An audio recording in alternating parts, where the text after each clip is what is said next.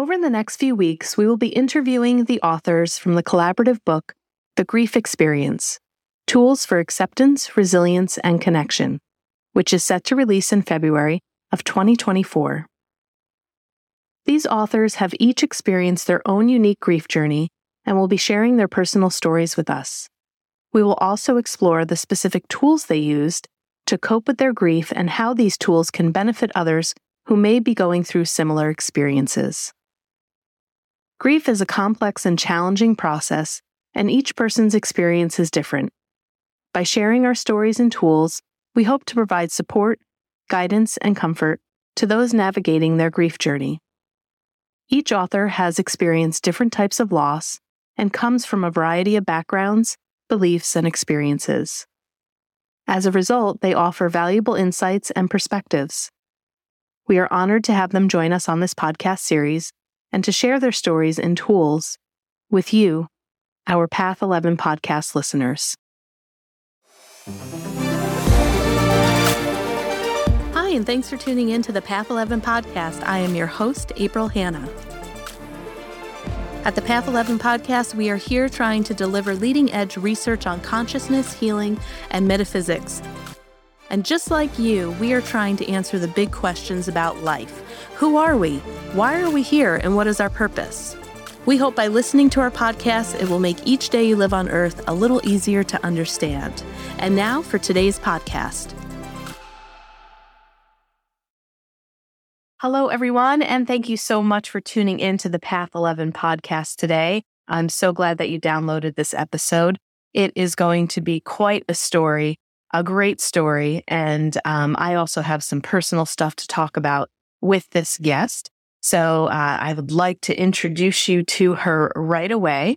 My guest today is Dr. Gabby Miniscalco, and she is a licensed clinical psychologist and adjunct faculty in the clinical psychology PsyD program at Adler University.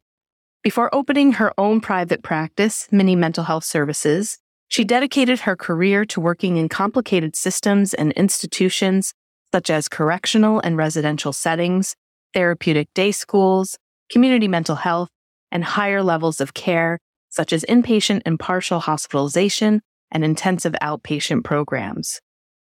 Dr. Miniscalco has experience in program development, community outreach, supervision, and crisis management. She is also heavily involved in her community and is a member of the Lake County Suicide Prevention Task Force in Illinois. She is passionate about normalizing mental health support and believes everyone's unique life story deserves to be heard. She is an immigrant from Poland and understands the complexity of living in between two cultures and empowers people to make sense of their own multicultural identities. She also loves spending time with her cats, dogs, and chickens. And the topic today is going to be about cultural bereavement and the bereavement and loss that one can feel through immigration. And she is going to be telling her own personal and unique story of her immigration and how she came over. And one of the things that I'm excited to talk to her about is my husband's experience as well, coming over from Poland and his family and his experience with that and the grief that they also felt. Gabby is also a co author in the book that I am part of, The Grief Experience. So, this is the topic that she is going to bring to this wonderful book that we are all creating and is one of the authors. And I'm really excited to hear her story because it, not that it will, it might hit close to home. I'm not sure. I'm sure Gabby's story and my husband's story are different, but I have learned so much about Poland and just all of the different trials and tribulations that my husband and his family went through when he came over. So I'm really excited to hear Gabby's story and I'd like to welcome her now to the podcast. Hi, Gabby. Hi. Hello. Thanks for having me. So great to have you. So, yeah, so why don't we start from the beginning? I would love to hear your personal story of immigration and how you and your family came from Poland here to the United States. Yeah, sure. So, rewinding back to my beginning, when I was four years old, we were living in Poland in a small town And it was just like any other regular day. My mom went outside, took me for a walk, went to go check the mail, and she discovered a big manila envelope. She didn't think much of it. She was a little confused. So we went about our day. Um, and when we got home, she opened this envelope and everything was in a foreign language. It was in English. She had no idea what it meant, what it was. So she talked to my dad about it and they had to go to the village translator to figure out what all of this meant. And the translator looked it over and said, Congratulations, you're going to America. And they were like, What? what? like, how yeah. silly. And he was like, No, seriously, eh, you won a green card to go to the United States. And they were extremely perplexed, thought it was a joke. And the translator kept reassuring them, like, no, this this is addressed to you. And they thought it was really weird because they never applied for any sort of visa. They haven't even thought about moving to America. They had just bought a condo. They were settling in. Like everything was fine.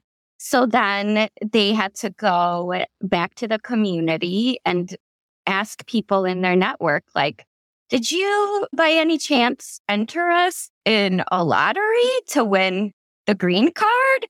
And, you know, that's kind of how people in our town and our family found out that we could potentially be moving to America. So it, it was like this really weird dynamic.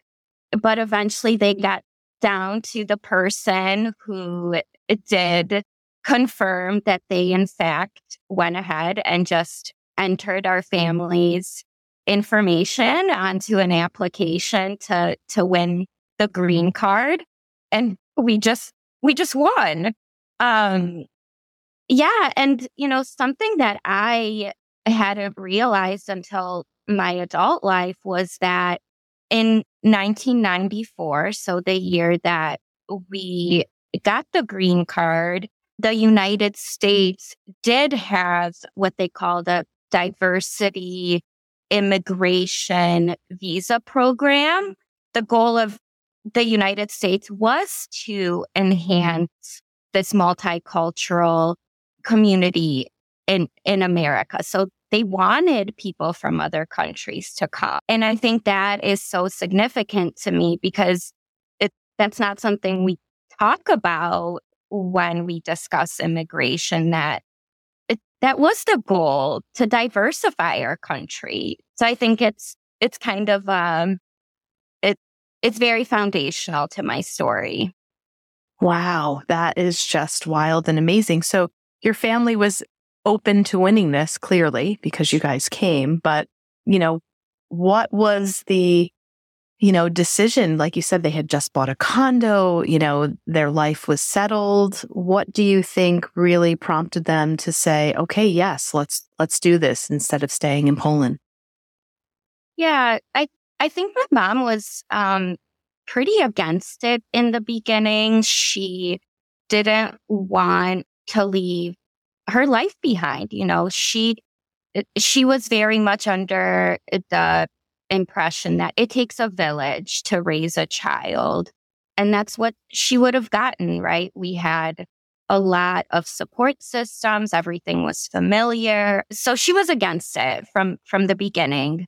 But she also realized that in 1994, we were only a few years post communism.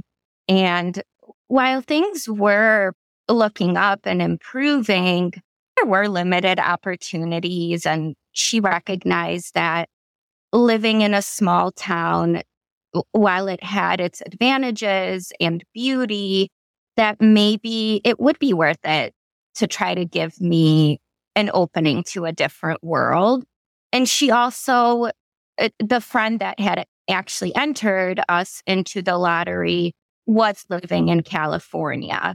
So the thing that kind of sold her was okay, California, you know, it's it's known for its nature and mountains and forests and the ocean.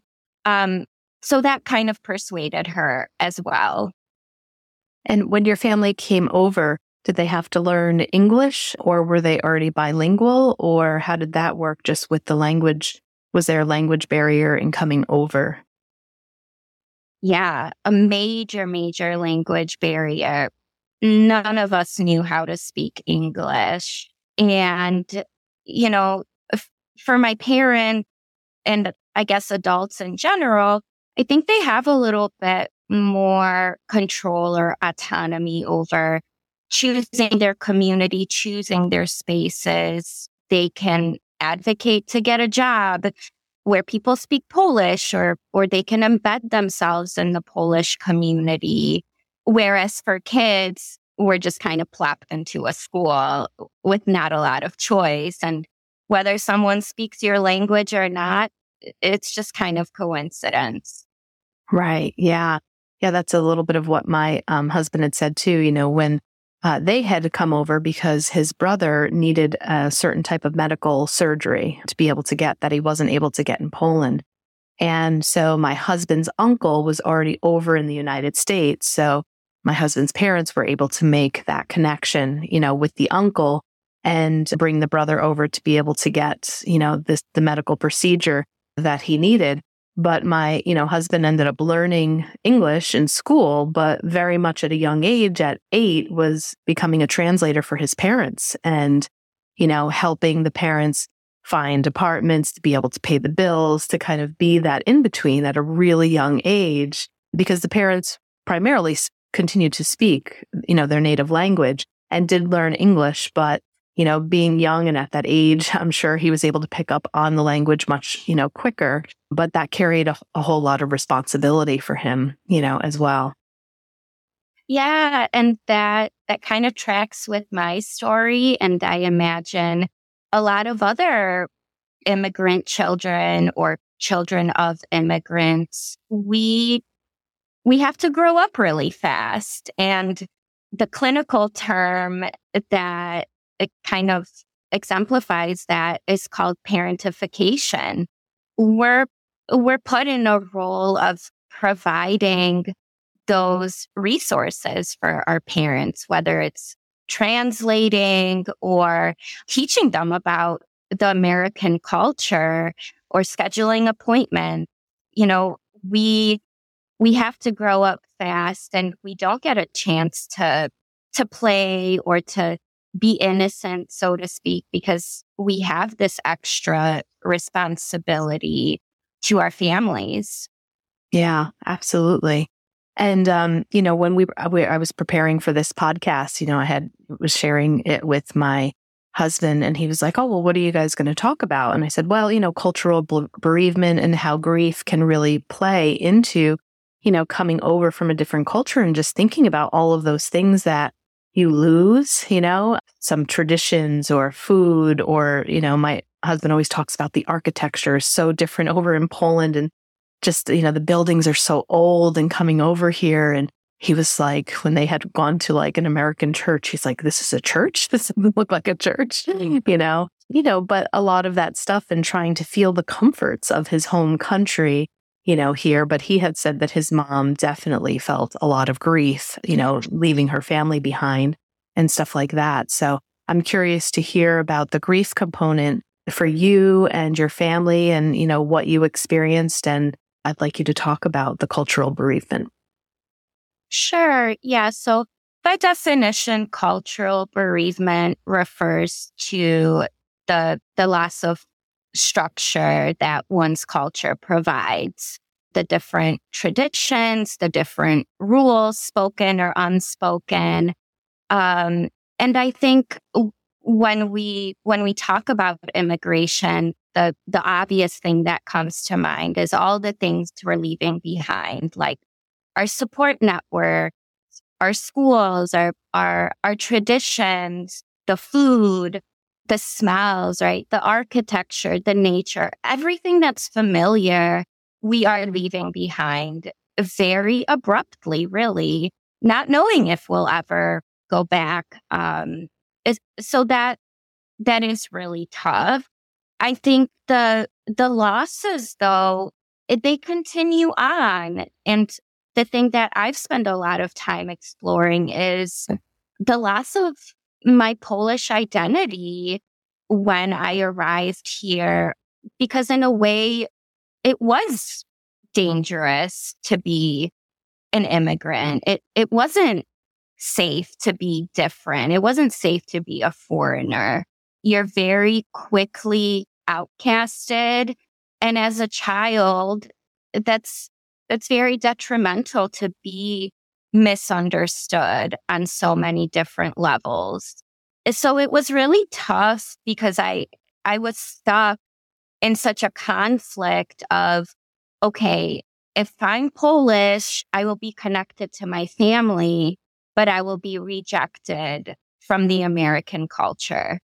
If I abandon my Polish identity, I'll lose connection to my family, but I'll belong and I'll be accepted in America. And when I was growing up it, as a child, that felt more important, right? School was my primary environment. So it felt more important to fit in at school than with my family. Sure. Yeah. I mean, makes sense. Absolutely. So how, as you have gotten older, right? And I'm assuming still feel very connected to your Polish heritage. How do you find and integrate that balance now, maybe to even help with some of the grief that you still, like you said, may feel it's still ongoing? Yeah, you know, it's it's really complicated because I don't I don't feel whole. I don't feel American. I don't feel Polish. I I truly feel Polish American, American Polish. So spending time with people who just identify as Polish doesn't really fit for me. It, it's it's a little intimidating because I I stopped developing my Polish identity when I was a child when I moved here. And as you can imagine, I also don't I, I'm also not fully American. So spending time with people who are just American, raised and born and raised here for generations also doesn't feel quite right. So over the years, I've recognized that I truly gravitate to people who have also immigrated or who identify as bicultural. It, you know, ideally also Polish, but I think I, I do connect with people who are from other countries and have this bicultural experience where they recognize that it, there are some cultural cultural references to American culture that just go over their heads, right? Like pop culture from the 80s. Like I, I have no idea. So it's kind of a a tricky a tricky journey, but it's possible. I I definitely seek out people who are bicultural.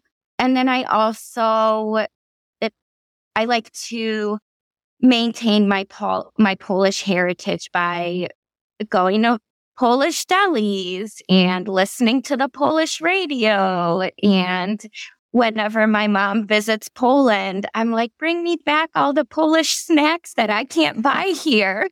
Yeah.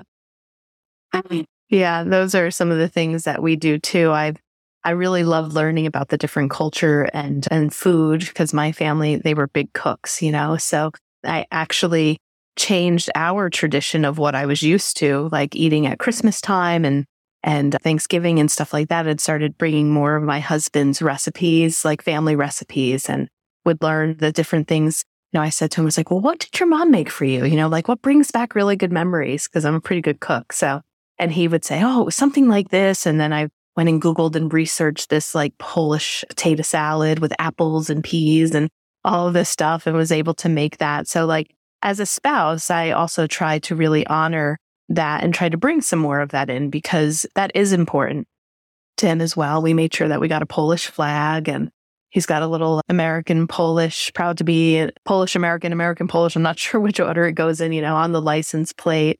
And then uh, the Polish pottery is just beautiful. So, you know, we have some plates that we use during the holiday time and just like also trying to bring some of those traditions in. And we do have a deli that it's a Euro deli close to where we live. So we'll go and we'll get the pierogies and the kielbasa and stuff like that. And then he showed me the different candies and the snacks and treats. You know, when he first went in there, when I was, you know, with him, he was like, oh my God, this is bringing back so many memories, you know, just to even see the wrappers of, of, you know, the different foods and stuff like that. And he has not yet been back to Poland since he was eight. So we're hoping to do that in the next couple of years. But I was curious to know have you gone back at all?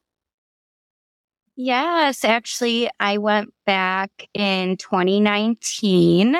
So just a few years ago, and I, I was able to bring my husband and we did the whole tour of Warsaw, the whole tour of Krakow. We visited Auschwitz. Um, and that was really valuable to me because I, I never got a chance to visit other parts of Poland, at least not very significantly. So it was nice for me as an adult to see other parts of of the culture. And then we we did travel to Olecko, which is the the town that I'm from.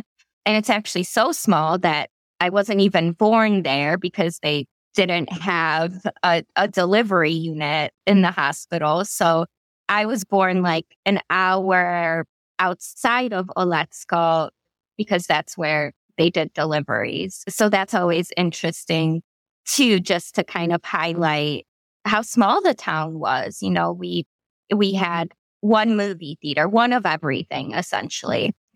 But it it was really powerful to go back and it really made me feel grounded.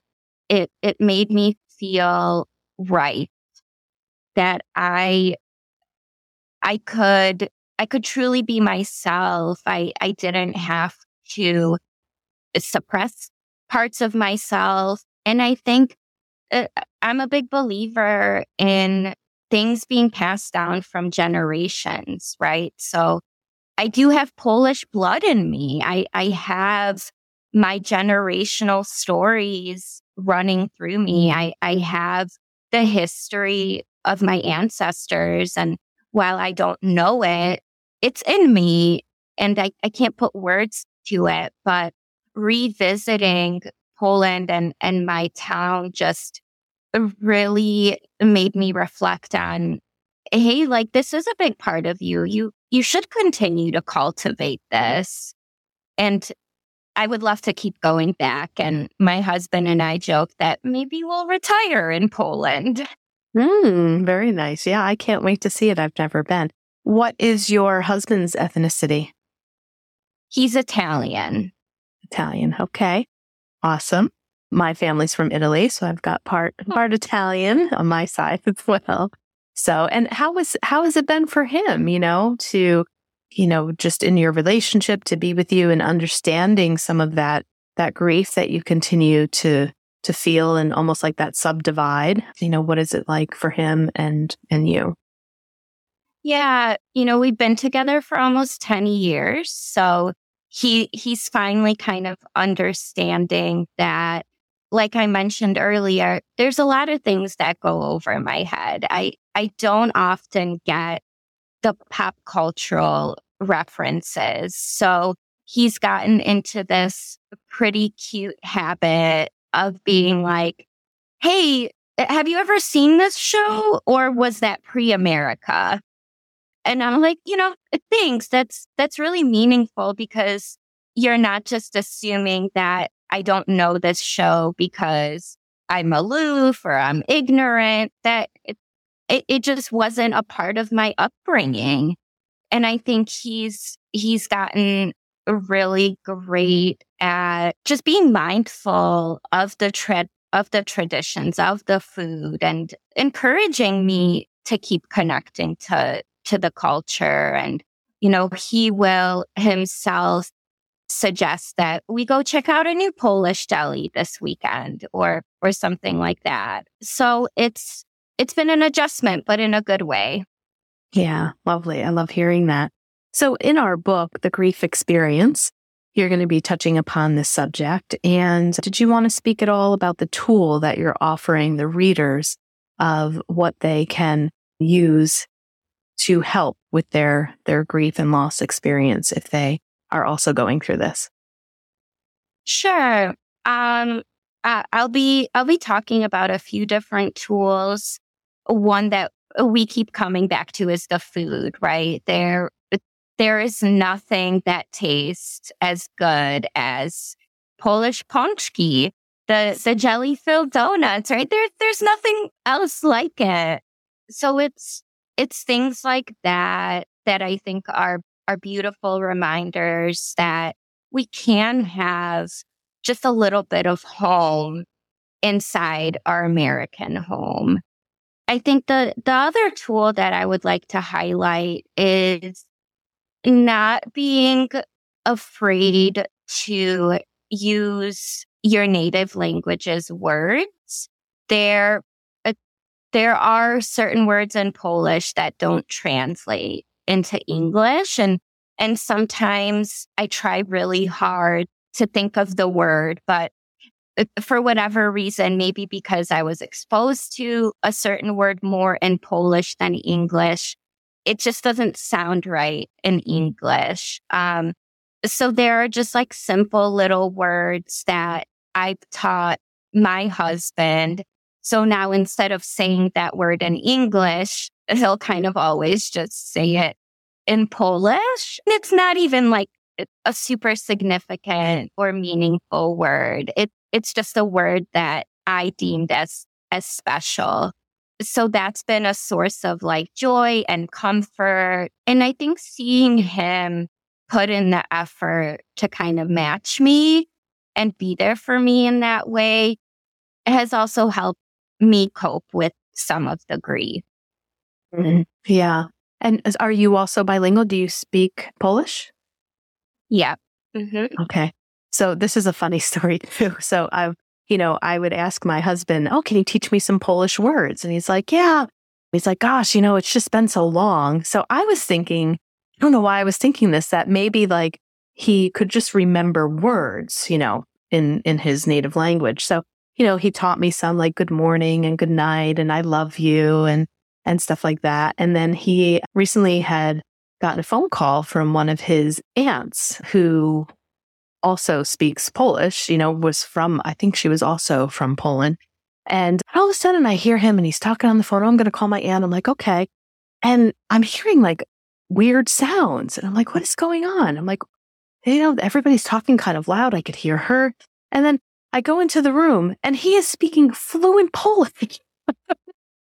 I'm like, oh, you right now. I'm like, because I was like, oh, if we went to Poland, do you think you know, we could get by. And he's like, yeah, I think I could get by, but he completely downplayed it. I had no idea. He's, I'm like, Paul, you're bilingual. I'm like, you can speak full sentences. You know, he's like, yeah, but not at a really good level. But I'm like, no, still, I'm like, I thought you just knew certain words. So, um, I was really shocked to, you know, experience that, you know, from him. And I just thought it was so cool and, and awesome. And here I'm thinking, you know, maybe his level of remembering Polish words is my level of remembering Spanish from, you know, when I learned that in, in high school. But one of the things that I also try to do is say his name in Polish. So the American version is Paul, but his mom would always call him Pavo. So Pavo is, you know, the name in Polish. So I also try to do that when I can remember from time to time. And it's a little bit of a joke sometimes. Like if I'm outside and I need, I'm like, Pavo, you know, it's so fun to say. It's just, you know, has like a nice little ring to it. So yeah, that's also something that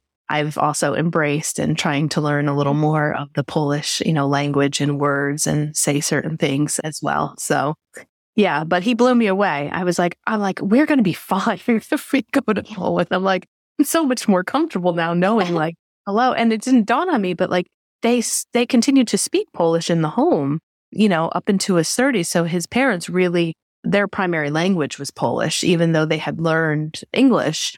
So then I was thinking, okay, yeah, I don't know why I thought, you know, I was picturing in my mind, oh, he came over when he was eight years old. So maybe he just remembers parts of it. But I forgot that he was actually still speaking fluent Polish, you know, until they had passed away when he was in his 30s. So yeah, so I'm really looking forward to going over to uh, Poland and was really excited to speak with you. Um, to also just have this recording so he can listen to it and hopefully it'll, you know, he'll really relate to it. And, you know, I think when you share these types of stories and people can relate, they feel a little less alone. Like, oh, yes, I can totally relate to that too. And same with him. There's some, some of that pop culture where I'll be singing a certain song or there'll be a song on a radio and I'm like, Oh, do you remember this song? And he would say the same thing. No, it must have been before I came, you know, came over. So, so that's been really fun for me to be able to show him either those shows or those songs, you know, that he hadn't heard of before, but are very popular, you know, for people that have lived here as like a reference point, like you said, back in the 80s. So, yeah, well, Gabby, so tell me just a little bit more before we go. Your private practice, like what are some things that you're offering to people? And, you know, how are you helping people? Can people book a session with you or you know, what is your business kind of like? Because I know you're also teaching. So I'd like to learn a little bit more on the other end of that. Sure. I am a huge psychology nerd. I, I wanted to be a psychologist since I was about 10. So I'm I'm really thrilled that I, I got to accomplish my dream. But my private practice focuses primarily on supporting people with histories of trauma, specifically complex trauma. I work a lot with people from other cultures. No surprise there. Yeah. Yeah. So I, like I said, I, I'm also teaching at the graduate level. I am doing some training, some presentations, some community engagement, some writing now too. I'll, I'll be an author. So that's pretty cool. But, you know, I, I think I, I mostly just want to destigmatize mental health and, and therapy.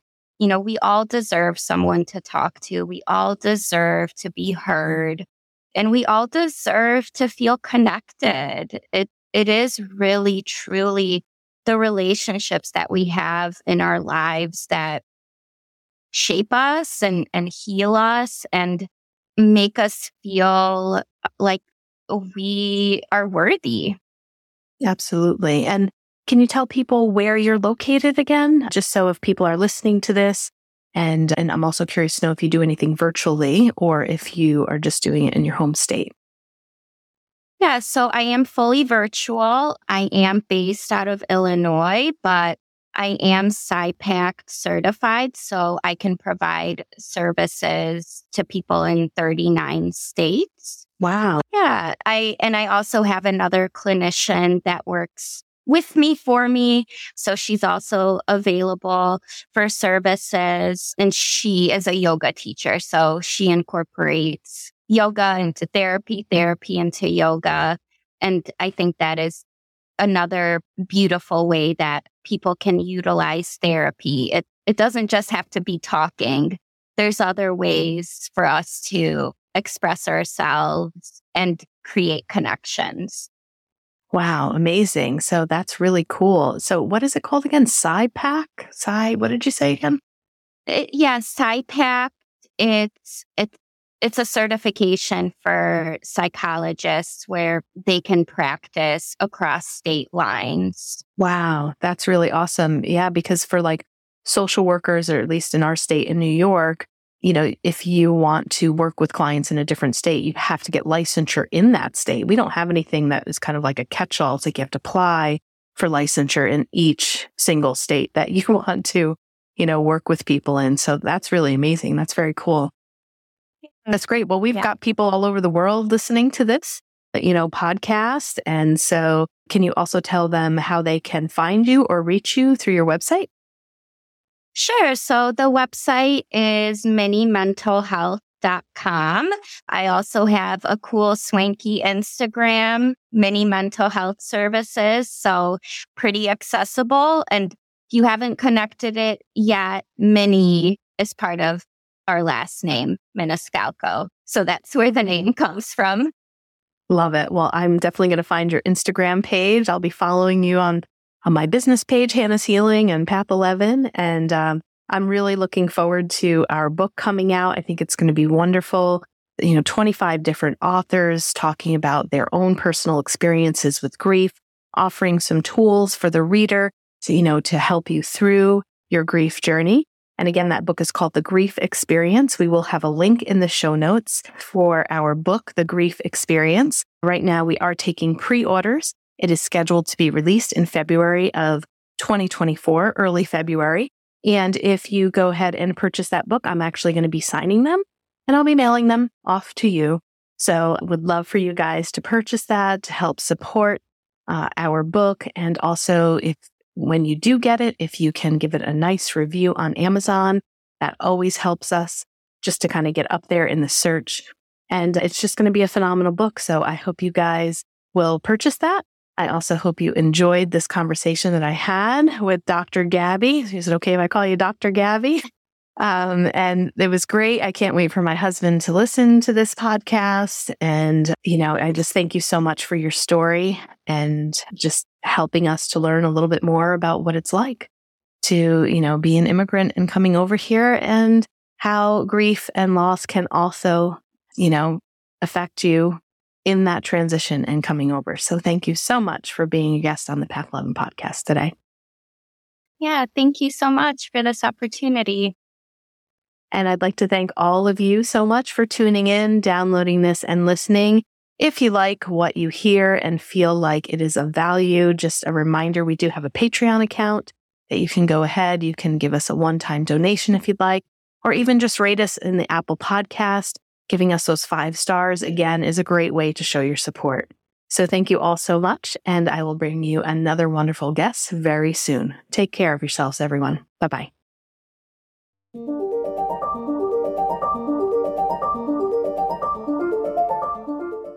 Thanks so much for tuning in to today's show. If you haven't already, please subscribe and rate and review the Path 11 podcast in Spotify, Apple Podcasts, or wherever you listen to your podcasts.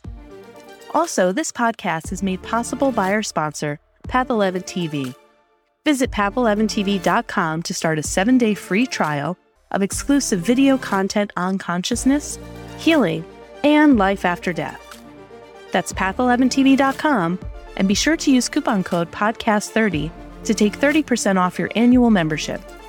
Start satisfying your spiritual curiosity with a membership to Path 11 TV today. Bye for now.